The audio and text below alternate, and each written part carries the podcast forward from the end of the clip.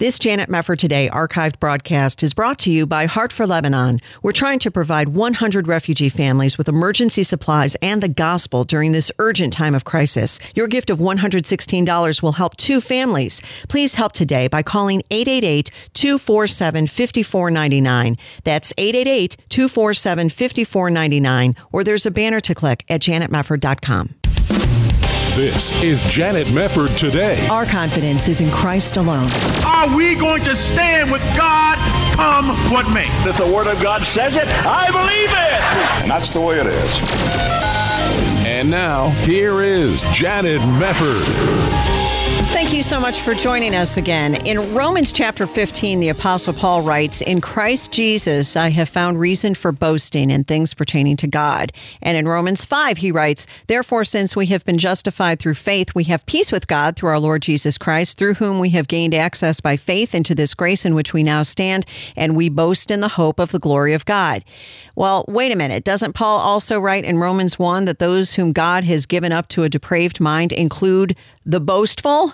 How do we reconcile those passages? We're going to get some help on that today with Josh Moody, Senior Pastor of College Church in Wheaton, Illinois. He is the founder and president of God Centered Life Ministries and author of the new book, Boasting When We Boast Right, We Live Right, and We Bear Much Fruit to God's Honor. Josh, great to welcome you back. How are you? Thank you so much, Janet. Yes, and it's great to be back on your program. I always enjoy and I love that emphasis on God's word that I just heard in the introduction. That's just marvelous. Well, Wonderful. Th- thank you, Josh. It's always great to have you here. And that's what it's all about because I know anybody who is listening who knows the word of God will say, Well, I know we're not supposed to be boastful, but then Paul turns around and says he's boasting. How are we supposed to understand this disparity between the word boasting in a good context and the word boasting in a bad context? Well, I think it's a great question, and it really got me doing some research. I was preaching through uh, Romans, and I got to that passage you just quoted in Romans chapter 5, and I, I asked exactly that question. It's like, hold on, you know, we're, we're to boast in the hope of, the, but in chapter 3, he's just said boasting is excluded. What's going on here? And that, that put me on a journey to look through both what Paul says about boasting and then the, the overall sort of idea of how you can, as it were, um, promote Jesus without getting into the sort of negative side of boasting. So I, I, I categorize it in my mind as negative boasting or positive boasting. Negative being sinful, sort of boasting yourself, and positive being boasting the glory of God, which we're meant to do. And just really looked at it through Scripture in terms of spirituality and practice. And I think it does come down to things like your focus, uh, your attitude, but uh, also the story you're telling. Yeah, that's right. So when you look at Paul, for example, help us understand a little bit about Paul's theology of boasting. How did he see boasting positive versus boasting negative? Mm-hmm. Well, so in terms of the story you're telling, so the boasting uh, that in a negative sense is you know the the self righteousness, the sense that you know I'm I'm pretty good and uh, I I can find my way uh, to heaven. I can do what needs to be done. I can obey God's laws, and you know I may not be perfect, but I've done enough. And what Paul says is no. When you really begin to understand what the standard actually is, what the law teaches, then there's no one righteous, not even one, and therefore all boasting is excluded. Right. On the other hand, once you also begin to understand, he moves through his argument then, once you begin to understand what the gospel is and that you're saved by grace, now you enter into a place, into a different realm really, whereby now you do have something to boast about. And it's, it's boasting about what Jesus has done. And so that means that we, we're not... Uh, uh, you know, and then we're moving on. You, you asked the question about theology. Now I'm moving on to the sort of functionality, the practice of it. But it means we're not wallflowers. We're not pushovers. We're not people who stand back and watch things go on in the world or the church and don't have a voice. Uh, we do need to stand up and speak to things, but now it's uh, it's speaking out of a, a sense of what the gospel is rather than out of our own self-righteousness. It becomes a very um, fine-tuned distinction, but but a cavernous distinction at the same time. And I think it's especially important to get right in our day of social media, internet, you know, where everyone can boast about something to a million people. Oh, yes, exactly. Now, this is interesting, though. I have often wondered over the years when I see these passages, particularly from Paul, why does he use the word boast? Because obviously we are to proclaim Christ Jesus, we are to mm-hmm. share the gospel and tell people what the Lord has done for us and what he's done for them. Why pick that word boast in particular? What significance or weight do you see that having? I think it does sort of rattle the cage a little bit. If you know what I mean, it does uh, beg the question. If you just, you know, if we just say, "Well, we should be praising Jesus," it begins to sound like, "Well, yeah, I get that." But if you say, "Well, we should be boasting about Jesus," and it moves it into the into the category in the ancient world, you know, we're meant to be boasting about something. We've got something good. We're, you know, if we give a lot of money to some cause, we put our name on the building. We we we look for a legacy, uh, which is, you know, our attainments. All these kind of things that are very, you know, prevalent in today's world and culture as well. Um, but is the alternative to that to not say anything about what God's doing in your life? No, that, no, that's not the alternative. So Paul talks about boasting in weaknesses. Well, right. that's totally counterintuitive. And yet, if, if the story we're telling is the story of the gospel and Jesus' work in our life, then we talk about, well, you know, I'm not that great really, and I, you know, I sure do make a lot of mistakes, but God uses someone even like me. And, and we talk loudly about that. Perhaps that'd be another way. It's a, it's a, it's a voluminous kind of phrase. Uh, we're talking loudly about something. We're not we're not passive and mealy mouthed and uh, taking a backward step. There's something that we are promoting. That might be a, another way of looking at it. We're actually promoting something, but it isn't sinful selfishness. It's God and His work in our lives. Oh, that's good. Promoting that makes it a little bit more clear. So when you say, for example, that boasting is everywhere in the book of Second Corinthians, you cite, for example, chapter one, verse twelve, where he says, "Now this is our boast. Our conscience testifies that we have conducted ourselves in the world, and especially in our relations with you, with integrity and godly sincerity. We have done so relying not on worldly wisdom, but on God's grace." Why do you think Second Corinthians has the boasting theme throughout? Uh, yeah, well, as as you you know, Janet, you, uh, we, Second Corinthians, you know, the Corinthian context there with all this um, uh, sort of worldly wisdom as we think about it. This this idea of that the sophists, the wise um, uh, rhetoricians, the the orators who you know were, were paid good money to to go and give a, a kind of thrilling lecture that people go to and and and and sort of putting themselves forward. So there's a whole. It was a sort of new at the time of Paul. There was this emphasis upon this rhetoric, and then also this emphasis upon um, Um, the the nouveau riche of of Corinth, the kind of hard thrusting. You know, we made money quick. It was that kind of place. And so in the context of of Corinth with a new church there, and you've got all this going on in the culture, Paul's addressing that. It'd be a bit like, you know, if you're writing a letter to perhaps, you know, a church in Wall Street, you might address money. You know, it's going to be it's going to be in the atmosphere. Yeah. And similarly in Corinth, you know, this whole idea of boasting, this whole idea of putting yourself forward and being a, a self-made man who's you know really made a lot of money, and and, and now you, you're supporting these these orators who are proclaiming all these exciting things, boasting, promoting self-promotion is just in the air all the time. And so the gospel has to challenge that. And what, well, should we not promote anything? No, we should promote something. What should we promote? Well, we should promote Jesus. And then you take it into our context with, you know, social media, the internet, um, with all the different ways that we're all in conversation all the time, Facebook, Twitter, what, whatever it is, Instagram.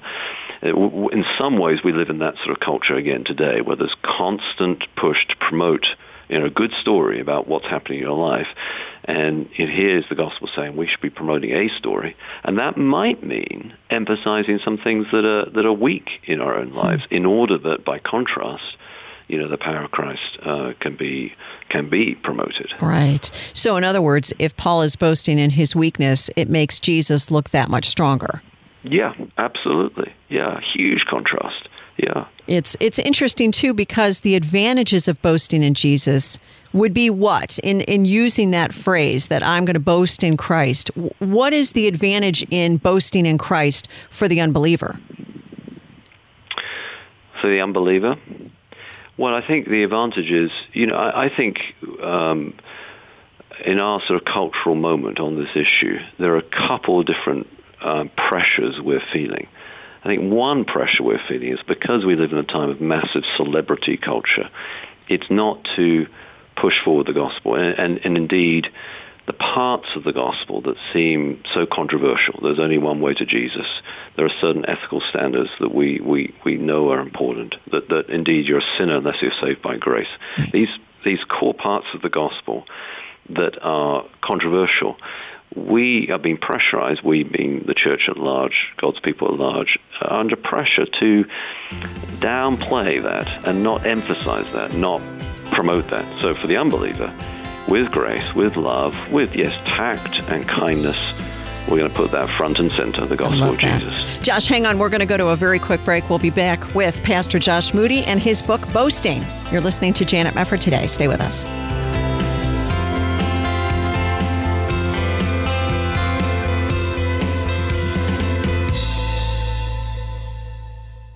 Hi, this is Janet Mefford for Preborn. Candace talks about finding out she was pregnant. Thankfully, an ultrasound provided by Preborn allowed her to hear her baby's heartbeat. The sonogram sealed the deal for me. My baby was like this tiny little spectrum of hope, and I saw his heart beating on the screen. And knowing that there's life growing inside, I mean, that sonogram changed my life. I went from just Candace to mom. Thank you to everybody that has given these gifts. You guys are giving more than money. You guys are giving love. Preborn has 10 centers that do not have ultrasound machines. Would you make a leadership gift and sponsor a machine today? These life saving machines cost more than most centers can afford. Your tax deductible gift of $15,000 will place a machine in a needy women's center and save countless lives for years to come. To donate, call 855 402 BABY. 855 402 BABY, or there's a banner to click at janetmefford.com. Are you in need of a healthcare program? You're in luck. As a member of Liberty Health Share, you're part of a community that comes together to share their medical expenses. You can sign up throughout the year with memberships starting as early as the following month, and there are no contracts or commitments. Programs start as low as $349 per month, and there's no network, so you can choose your own doctors and hospitals. Liberty Health Share is a nonprofit ministry, not insurance, so your money goes toward helping other members with their eligible medical expenses. And in your time of need, other members are there for you too. You can feel good knowing you're part of a community of like minded individuals who understand the importance of people coming together to bear one another's burdens. Find out more at libertyhealthshare.org slash JMT. That's libertyhealthshare.org slash JMT. Or call now 855 565 2561. 855 565 2561. You're listening to Janet Mefford today. And now, here's Janet. We are back on Janet Mefford today, and we are talking about boasting with Josh Moody, who is senior pastor at College Church in Wheaton, and we're talking about this concept that we see throughout Scripture. Now, for example, in Jeremiah nine twenty four, it says, "But let him who boasts boast of this, that he understands and knows me." This is from the perspective of the Lord, that I am the Lord who exercises loving kindness, justice, and righteousness on earth. For I delight in these things, declares the Lord. So, Josh, you you have a section in your book on boasting in the Old Testament. Do you see significant differences in how boasting is addressed? Addressed in the Old Testament as opposed to the New? Not really. No, I wouldn't say there were significant differences. Obviously, it's a different stage in God's salvation plan, and so more is yet to be revealed. So, what does it what does it mean to boast? You know, let him who boasts boast in me. What does it mean to boast in the Lord? Well, from a New Testament perspective, obviously, because you know Jesus has come, and then we're living on that side of the death and resurrection of Jesus. We have a lot more to say about that. But I think it's the same. It's the same basic idea. It's just earlier on in God's salvation plan. And so, for God's Old Testament people, you know, boast in the Lord means that they they are His people, and they are to follow His way, and they're to be people of His word and of His grace and of His love, His His covenant love, His Hesed covenant mercy. Hmm. And so they're they're putting their faith there rather than you know in their own cultural heritage, you know, that we're so special. Well, no, you, we're not so special. God picked us, and it's His grace, His mercy, His love, and, and it is not our sort of, um, you know, specialness. It's God's love, and so we're boasting in Him rather than our own identity.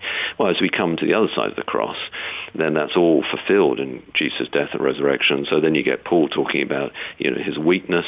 He's boasting in what Christ has done for him, because Christ, you know, God's strength is made perfect in weakness. It all comes now through the lens of the cross, which in the Old Testament, of course, that hasn't yet been fulfilled. But I think it's the same sort of basic idea, but at an earlier stage in the salvation plan, if that if that makes sense. It makes total sense. Now, one of the books of the Bible that you mentioned in the Old Testament that deals with the concept of boasting is Jonah, which probably most of us wouldn't have guessed if they had, had, been put to a test and said, "Which book of the Bible do you think in the Old Testament talks about yeah. boasting a lot?" I'm not sure I would have guessed Jonah either. But how do you see that throughout the book of Jonah? Explain for people why you say that. Yeah, well, I, Jonah's an amazing book, isn't it? We think of Jonah as sort of about a, you know, a, a, what's what's the a fish tale, you know, a big fish tale sort yes. of thing, and you know, it, it has it has memories in our minds from children's Sunday school and and all this. And so, what is what is the book of Jonah really about? Well, the book of Jonah is is really about God's love um, for for um, people who are beyond the borders of, of Israel. And right. Jonah had to learn that lesson. Even Nineveh, even Nineveh, this, this pace of pagan, um, awful practices, if they repented, then God had a place for them in his salvation plan. And so, you know, Jonah, who, you know, wrestled with this, of course, and, you know, was running in the opposite direction from God's message, needed to be brought to a place where he, whereby he realized it wasn't him as a sort of, how should we put it, a celebrity Old Testament prophet that was the point. it was it was God's message that was the point, and it was for anyone. And it was in that that he needed to take his confidence. And so, I, I in the old in some of the parts of the book, I take then having done the sort of uh, work with the actual word boasting. I then say, well, okay, now we've got the word clear. What about the concept? And you see that concept in Jonah, I think, whereby now Jonah is actually called to put his trust in a message beyond, you know, his own sort of celebrity identity as a prophet, but really in the message he's meant to be giving. He's meant to, in the terms I'm using the book, book therefore boast in that.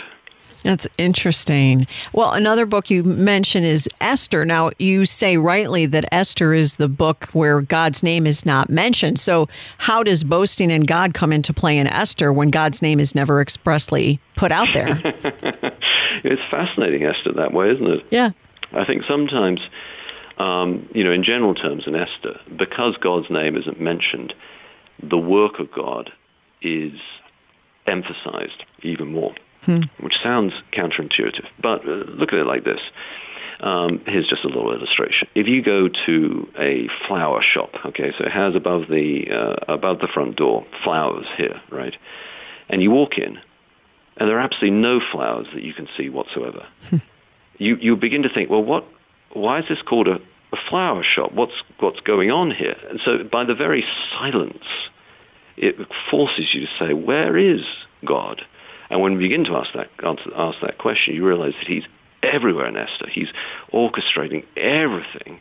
And by the, by the, the silence about the name of the book, he is emphasized even more. And I think there is a place to do that. You know, sometimes we can sort of rush to give, you know, uh, every spiritual problem there's a sort of band-aid Bible verse rather than actually looking for the deeper work of God in that moment and pointing people to the, the moments of silence where I, you know, you cannot, where is God at this moment in your life? And perhaps it's not obvious. But because we know that God is at work through all things for his glory and for our good, it's at those very moments when God's name, as it were, is absent, hmm. that we are being called upon to actually hang on to him and by our life, like Esther, therefore trust in him, and by the way we live, therefore boast in him. Very good. What about the Lord Jesus? You have a chapter on did Jesus boast, and that would seem counterintuitive because the it Lord, would, it? yeah, yeah, it, it sure would. What, what's your yeah. assessment on that score? Well, it all depends what you mean by boast. I mean, if, again, if we mean by boast of the negative boasting, the answer has to be absolutely no. Of course, he's perfect, and any kind of human hubris, he was absolutely lacking in at all. You know, humble. Uh, uh, in every possible way, did not consider equality to God something to be grasped, but made himself nothing, becoming obedient, uh, even even to death on a cross. So there's nothing in that that is boasting in that sense. But on the other hand, if we look at the, the word boasting in terms of not boasting in our own um, in our own strength, but in God, then Jesus, of course, is the epitome of, of what that is about. For because he went through, adore, uh, endured the shame of the cross, because of that, he did it for the joy set before him. Because of that, he's now exalted to the highest highest place, and that his name every knee shall bow, which is the very center point of our boasting. So, so not only is he an example of what it means to boast. He is that pattern of the cross, death, resurrection, ascension, and glorification. That is the one in whom we are to be boasting. Yes. And, and, so it depends how you define the terms, but you defined it as, okay, so there's negative boasting we're not meant to do. Absolutely, he didn't do that. Positive boasting, which is exalting the work of Christ, the work of God, the work of grace, then that's everywhere in the New Testament, but everywhere in the life of Jesus. Yes, yeah, and and being sinless, there he couldn't sin. So, if there's right. a form of boasting going on about the work of the Lord, then that certainly is not sinful because whatever glory he gets, he he's earned it. It's not like us. Yeah. Yeah, I think that is interesting. I mean, it's the whole celebrity thing that we're in the midst of, this sort of moment where you know, you have sort of celebrity Christian leaders, and what does that really? And It's a sort of, it's a kind of yuck. Kind of, it's like really, we, you know, uh, I like that. You know, what does that mean? Even, yeah. and yet, so we don't want any of that, and yet you see Jesus who's quite unashamed to stand up before you know, in the middle of the temple and say, "Look, if anyone is thirsty, let him come to me and drink." Yes. Now, of course, we're not to say that because it's about Jesus. But how? What are? Well, we, we are to stand up, as it were, in the middle of the temple and say, "If anyone is thirsty, let him go to Jesus and drink," and and be bold to do that. Um, and so the, the, the celebrity, if you like, if you want to use that term, which or the, the one who is to be famous is of course him, and right. so we are to push everything that direction, um, and um, you know, uh, and even in our weaknesses, and then he's exalted through all that. Well, it's interesting. We've seen some statistics in the last several years about the lack of evangelism. There was a study that just came out not too long ago about millennials saying you really shouldn't evangelize, which blows my mind. How in the world could you mm-hmm. think that if you're an evangelical? But what about this problem of a lack of boldness? That uh, many Christians believe we're really suffering from in the present age of the church. Do you have any thoughts in that regard when it comes to the connection between boldness and boasting in the Lord? Yeah, I'm so glad you asked me that because I, I really do think there is something there. I think we, I sense, you know, if there was a generation that was, you know, man the barricades and shout loudly and perhaps did that not always in a kind and loving way. Maybe, you know, if that's a criticism of the younger generation, of the older generation. May, may, you know, not saying that's true, but if that's a criticism, but you can, you can, the pendulum can swing too far the other way. Yeah. And you know, what are people going to say on the last day if we're living in the same dormitory room as them, or we're living down the street from them? And you know, they knew that we were nice, and they knew that we took care of poor people. All those things we must do, but they never heard us talk about Jesus or invite mm. them to a Bible study or yeah. uh, surely this this whole idea of the gospel being promoted or as I'm using this book boasting in you know, we've got to get that back in our bloodstreams evangelicals as Christians that we we're his people and we we're unashamed in the gospel. And I think it does come down to this. I think, I mean, it was really helpful for me when I did the study every year. It comes down to this realization that I'm not, if I'm standing up there and telling someone about Jesus, I'm not pushing myself forward. I'm promoting him. Yes. And that's my calling. Yes. And that is what it means to be humble. Yes. Um, and it's not more humble not to say anything about him. It's less humble. Good point. Good point. Well, and you look at what Paul did on Mars Hill. It was based, yeah. or even with Elijah in the battle with the prophets of Baal. Oh yeah. My great. God reigns. Let me let me explain this to you. Let me show His power to you. I mean, we need more of that. I think in the yeah. church. Yeah. Yeah, we need more Elijahs for sure. We got to get people who have that sort of crazy boldness out there. And Now, you know, we've we've got to have zeal with knowledge, and it's got to be truth with love. Uh, but it, I do sense the pendulum's gone a little bit more to the sort of love without truth side of things. Yeah, I've noticed the same thing, Josh. I agree with you. And I think this book is really going to help people really to go back to where we ought to be as Christians, and that is boasting in the Lord, not because we're something great, but because He is. The name of the book, again, Boasting by Pastor Josh Moody. Always great to have you here. Thank you so much, Josh, for being with us. Thank you, Janet. Thank you. God bless. And we'll be back.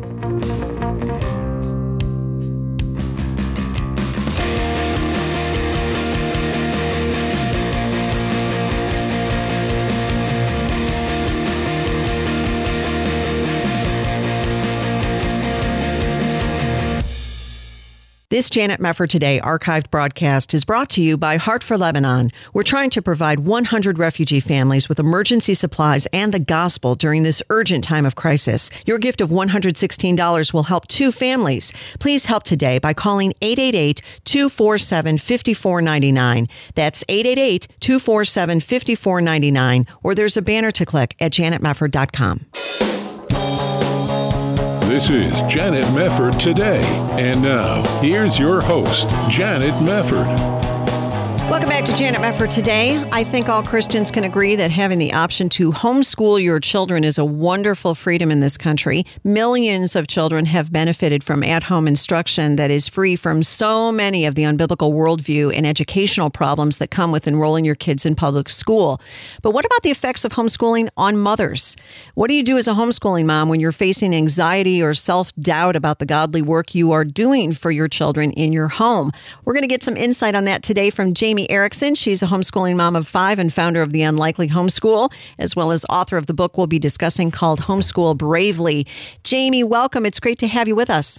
Thank you so much for having me. It's nice to be here. Well, I appreciate your being here. What what is it would you say about homeschooling that does cause fear and anxiety for many Christian moms? Fear and anxiety is not necessarily what people might imagine. They might think, well, if you're homeschooling mom, you're just having a great time every day. Yeah. Well, I think fear and anxiety goes hand in hand with motherhood, but then when you couple that with a child's education and you put that full weight on a mom's shoulder, it just sort of amplifies all of that fear and anxiety that we're prone to anyway. Yeah, that's true. What what do you find when you talk to other homeschooling moms about the way they feel about homeschooling? Is that kind of a common thing that you hear from other moms? Yeah, they always feel not good enough. You know, Satan wants to always veer us from God's calling in our lives and to point out our inadequacies and our insufficiencies and make those glaring so that he can steer us off course. Right. What would you say are some of the challenges that tend to elicit the fear and the anxiety? You mentioned that moms will say things like, I don't feel adequate to the task of homeschooling my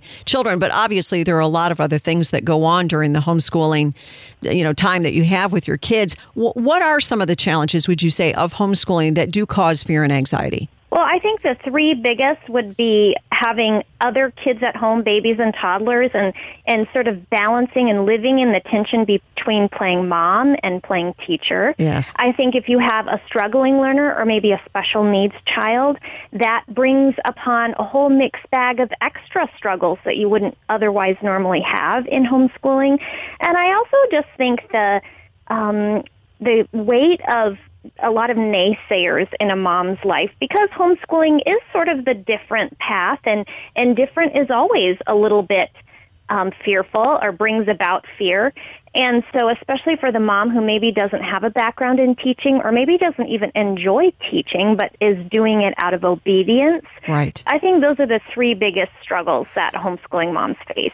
Well, I think those are really important things to talk about. So, for example, when you talk about the challenge of homeschooling maybe a six year old, but you also have a toddler and a baby, that is tough. I mean, that, that is tough. I've been there and I know how that is when you're trying to feed the baby and get a snack for the toddler, get the toddler down for a nap, and then you're supposed to be paying attention to the kid who's supposed to be learning a lesson. And then you feel like maybe the older kid is not getting the attention that he needs. Mm-hmm. Absolutely. Well, and sometimes we have to acknowledge that our days will often look like home school, but other days it'll look like home school and you have to learn to live in the balance of both and there's really no secret formula because as with all things, you kind of have to be able to recognize the biggest fires and tackle those first. Right. But I think homeschooling is best done when we mimic the pattern of how Jesus taught. You know, Jesus taught with real life. He had crowds of people, some of whom were listening, some of whom weren't.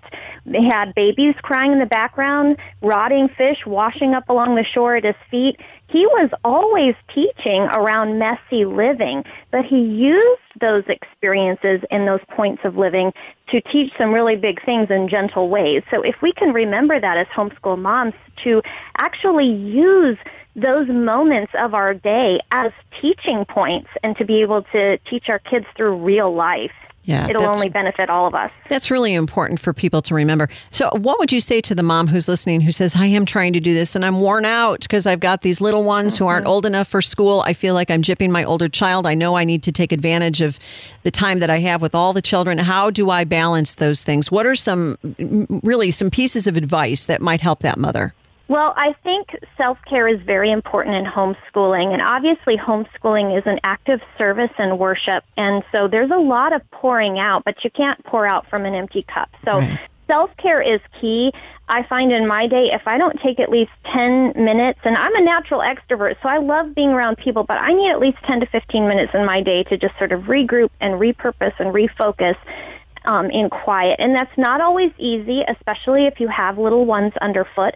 But you have to find small little pockets in the day to carve out for yourself and if you're going to want to have longevity with this thing and and remain sane while you're doing it um, and I think it's really important to acknowledge your limitations. I think that's one of the blessings of homeschooling is that our kids get to see the ugliness of us day in and day out. They know that we're not their savior.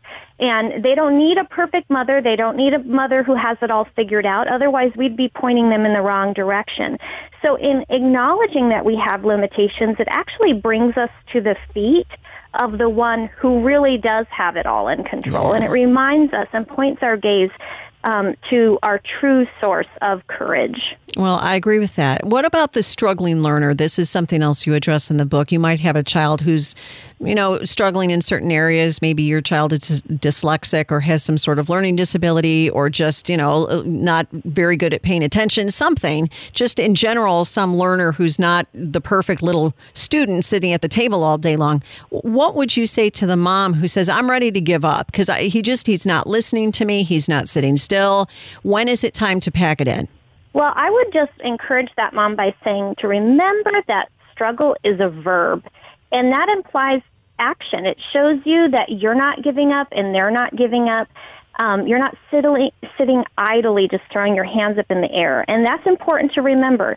Um, I also would say that the real teachers have struggling learners too. Yes. Um, and so in sending your kid off to school, and maybe they would have an IEP, an individualized education plan with a, a quote unquote real teacher in the school system, but really homeschooling by its very definition is an IEP because everything you do can be catered to that particular child. And I would also encourage her to reach out. Don't be afraid to reach out to somebody else. To maybe there's um, a support network in your area, or maybe a private, um, a privatized organization that can help you and come alongside you if your child has a learning disability. Homeschooling doesn't mean that you have to teach all the things. It just means that you get to decide Yes. what is taught and where and by whom. And that should give some real freedom. So definitely reach out and ask for help if, if you think that there might be something there that is beyond maybe your ability. Well, that's so important. Jamie, I know that homeschooling has really come a long way in the last several decades, and there's so many more options available for homeschooling moms. What would you say, in your experience, have been some of the best developments in homeschooling that have made life a little bit easier, both for mom and potentially for the children she's trying to educate? Well, my husband was homeschooled back in the 80s and 90s, so I have a little bit of a longer view or perspective of homeschooling and have seen the timeline evolve. And I can say that the two biggest benefits um, of recent days has been just the homeschooling community at large has really widened and expanded, and you can really find um, your tribe of people if you're out there looking for community. And also, because we live in the digital age, that in itself has offered has opened the doors wide for homeschooling moms, especially for those of us who maybe struggle in one area of teaching. I know for me, I have a lifelong anonymity with um, math. Math and I do not get along, but I don't let that stop me because there's plenty of resources out there that can come alongside me and help me as I teach my kids. And so just having that digital age, being able to go online and, and take a class online if I need to, or have my kids take a class online, that was not available, you know, 15 years ago, 20 years ago when my husband was homeschooling. Well, that's such a good point because when we had the internet come along and you were able to see things come along online, you have even Christian schools online, you have videos that are available from certain teachers. It really has changed the landscape. But again, homeschool moms need encouragement. We're going to come back with Jamie Erickson talking about her book, Homeschool Bravely. Stay with us on Janet Mefford today.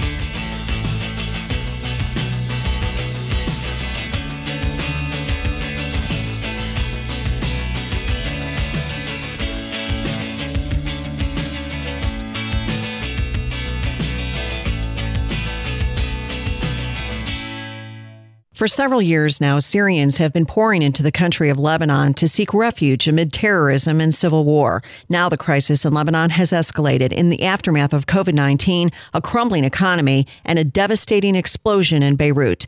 Yet the spiritual crisis in Lebanon is the most devastating crisis of all because many people there have still never heard anything about Jesus. That's why Heart for Lebanon is on the ground ministering to hurting refugee families in the south and the Bekaa Valley in Lebanon, providing emergency supplies, Christian education, Bible studies, and worship gatherings for these refugee families. And the impact is incredible. Shana was one of those kids who had never heard about Jesus until God used Heart for Lebanon to give her the good news of eternal life. When she was given the assignment in Heart for Lebanon's educational program to write about a defining moment in her life, Shana chose to write this. We were in Syria and we knew nothing about Christ the Lord. When we came to Lebanon, I joined Heart for Lebanon School. It is there where I got to know that Jesus Christ is the Savior of the world and that whosoever worships him will have eternal life. Shana had that opportunity to hear about Jesus because people just like you were willing to support the work of Heart for Lebanon, but they can't do it without your help. Your investment of $116 will help two families impacted by the crisis in Lebanon to get emergency supplies that they need to survive during the next 60 days. But best of all, these families will hear the gospel of Jesus for the very first time. A gift of $58 is enough to help one family. Can you help? Call now 888 247 5499. 888 247 5499. Or there's a banner to click at janetmefford.com. Once again, that number to call 888 247 5499. A gift of $58 helps one family right now. Call 888 247 5499. You're listening to Janet Mefford today. And now, here's Janet. We are back on Janet Mefford today. I think it's very obvious that if you are called to homeschool, you need to homeschool. It's a very important calling, maybe one of the most important callings you'll ever have as a mother. We're talking with Jamie Erickson, a homeschooling mom of five, founder of The Unlikely Homeschool, and author of Homeschool Bravely. And, and this is a question, Jamie, that I think a lot of moms have. How do I know if I'm called to homeschool? Because you mentioned before you and math don't get along very well. And so there, mm-hmm. there will be a lot of Christian moms who say, I don't really want my kids in the public school. I want my kids to have a biblical worldview. I want to be able to you know, make sure that they're education is Bible focused and and and they have the kind of attention they need at home. However, what are the disqualifiers? You might have a mom who says because math and I don't get along, that means God doesn't want me to homeschool. How do you discern whether or not God wants you to homeschool your children? Well, I think as with anything, it has to be prayerfully considered. I think you also have to seek out some of the people that God has placed in your life, the, the mentors and the, and the community that He's put in place, and seek out their advice and see what their experience has been in all different forms of education, public, private, homeschool. In the back of my book, I have a really great list of questions that can help you weed through some of those thoughts that you're thinking about maybe I don't feel qualified. So definitely ask those questions of the people that God has put in in your circle. But I'd also say that oftentimes when talking with a mom, she'll give me an excuse about why they're homeschooling. You know, my my husband has an odd work schedule, or my, I have a bunch of night owls that don't want to get up for the school bus and she'll give me all kinds of reasons of why they sort of came in through the back door of hmm. homeschooling and and that's fine but i'd also say that um, that's God's providence, that maybe those are the particular circumstances that He's put in place in order that maybe homeschooling was the only option um, in order to point you to it. So right. I think sometimes we we don't always see like the the two men on the road to Emmaus, we don't always see Jesus standing there kicking up sand along next to us, but it's it's him. He's there, and that's his providence in the everyday circumstances that he's ordained in our lives. Very true. You say in your book, the real challenge to homeschooling bravely is finding your vision and passion for it, and then firmly grabbing hold of that vision so the shaky days don't break you. Can you expand mm-hmm. on that a little bit? How do you find your vision and your passion for homeschooling and then hang on to it through those difficult times? Well, the dark days are going to come because we live in an imperfect world. For me, I always start my school year way ahead in the summer and I begin to pray, God, I know the dark days dark days are going to come. I know I'm going to have shaky days. Would you give me a word from your scripture that I can cling to? Give me a verse or a, a passage so that when I feel depleted or when I want to just, you know, put them at the end of the curb and let the big yellow bus come and, and carry them off, that you will remind me of this calling and I will feel bolstered in it. And I, I have found, because I've been doing this now for many years, I've found that it's in those dark days, like Isaiah says, hmm. that, that there are treasures that I wouldn't find apart from those dark days. God has really used homeschooling as a tool to refine me and some, to chisel off some of those really hard places. But it's taken me several years to be able to look back and see and, and being able to acknowledge how he has used homeschooling in my life and the life of my kids. Then when those dark days do come and those shaky di- times do come, I can can stand firm with some resolve knowing this is what he has for us. Homeschooling is not without its struggles these are just the struggles and strengths that God wants my family to have. That's good. Is there a special role, would you say, Jamie, for the husband to be a particular encouragement to you, either your husband or the husband of other moms who are listening? What role should the husband play, the father play, in keeping mom encouraged and keeping mom on track? I think it depends on the family. I know some husbands are more hands-on in the day-to-day activities of homeschooling. Some hum- husbands like to be informed about curriculum choices and be able to give opinions about that. My husband does work from home, so he has the the gift of being right alongside us if he should choose to, but mostly he's often just a listening ear, a sounding board. And at the dinner table, we'll all go around the table and sort of say the things that were great about our day and what we've learned. And he can just pour into my kids and into our homeschool in that way. And also, I think it's important for husbands to come alongside mom and, and offer her, even just to encourage her to take a day off homeschooling, guilt free, to right. just have a day to herself. And, and sometimes it takes a husband actually saying that out loud for a mom to say, okay, I have permission to pencil myself back into my life, and that's okay. Right. You know, one of the things I've heard from homeschooling moms is wanting to evaluate whether or not your particular child is getting a good education.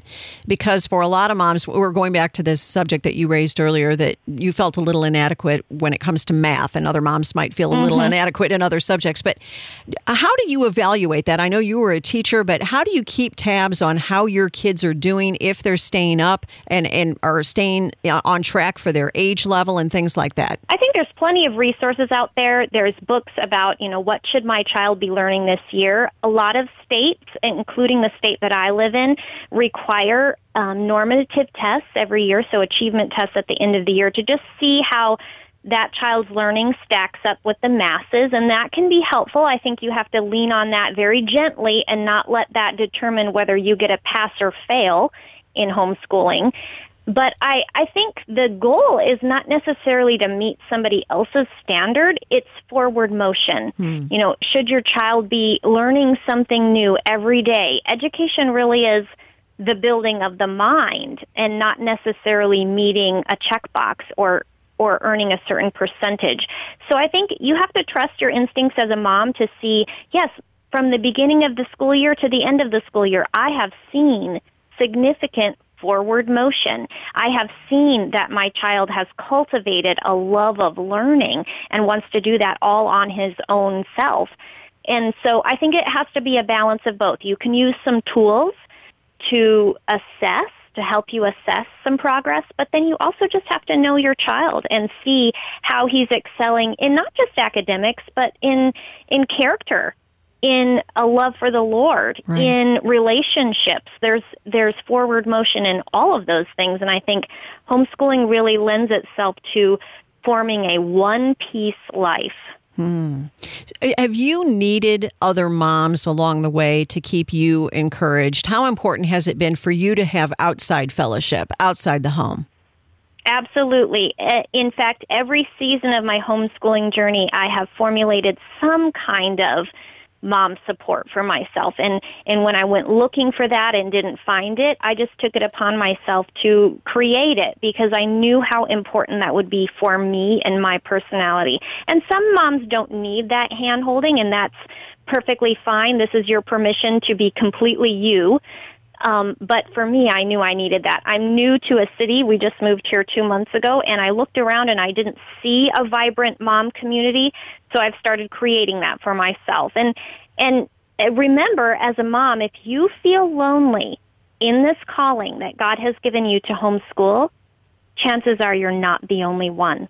Right. So start forming your tribe and be the one to send out the invitation. I think that's really good advice. Is there anything during your homeschooling time that you look back on and say, I would have done that differently? I learned from that mistake? Well, the number one thing that I can come back to without living in a constant state of regret is I wish I would have been more gentle in those initial years when I had just one child who was in kindergarten and the others, you know, were toddlers and babies. I wanted every single thing to count. I hmm. wanted it all to add up to this quantifiable thing called school. And I, I now, because I have many years under my belt, I realized, you know, it didn't have to be so formal. Hmm. And she was learning all on her own. God wired us to be creative and to, um, to wonder and have curiosity. And I, I knew that was in her, but because of my formal training as a teacher, I had all these processes and programs and formulas set up to make learning count. Yes. And I wish I would have just let her learn through curiosity and not been um, so formal about it. Well, I, I can't imagine there's any homeschool mom who looks back and doesn't say on some level, "Oh man, I should have done that a little bit differently, or I should have handled that in a different way." That's that's part of life, and I think we all do that regardless of what our calling is.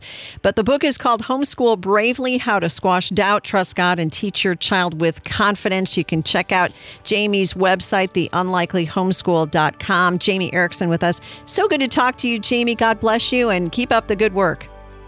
Thank you, and you too. All right. God bless you, and thanks again for being here. Thank you for joining us at Janet Mefford today. We will see you next time.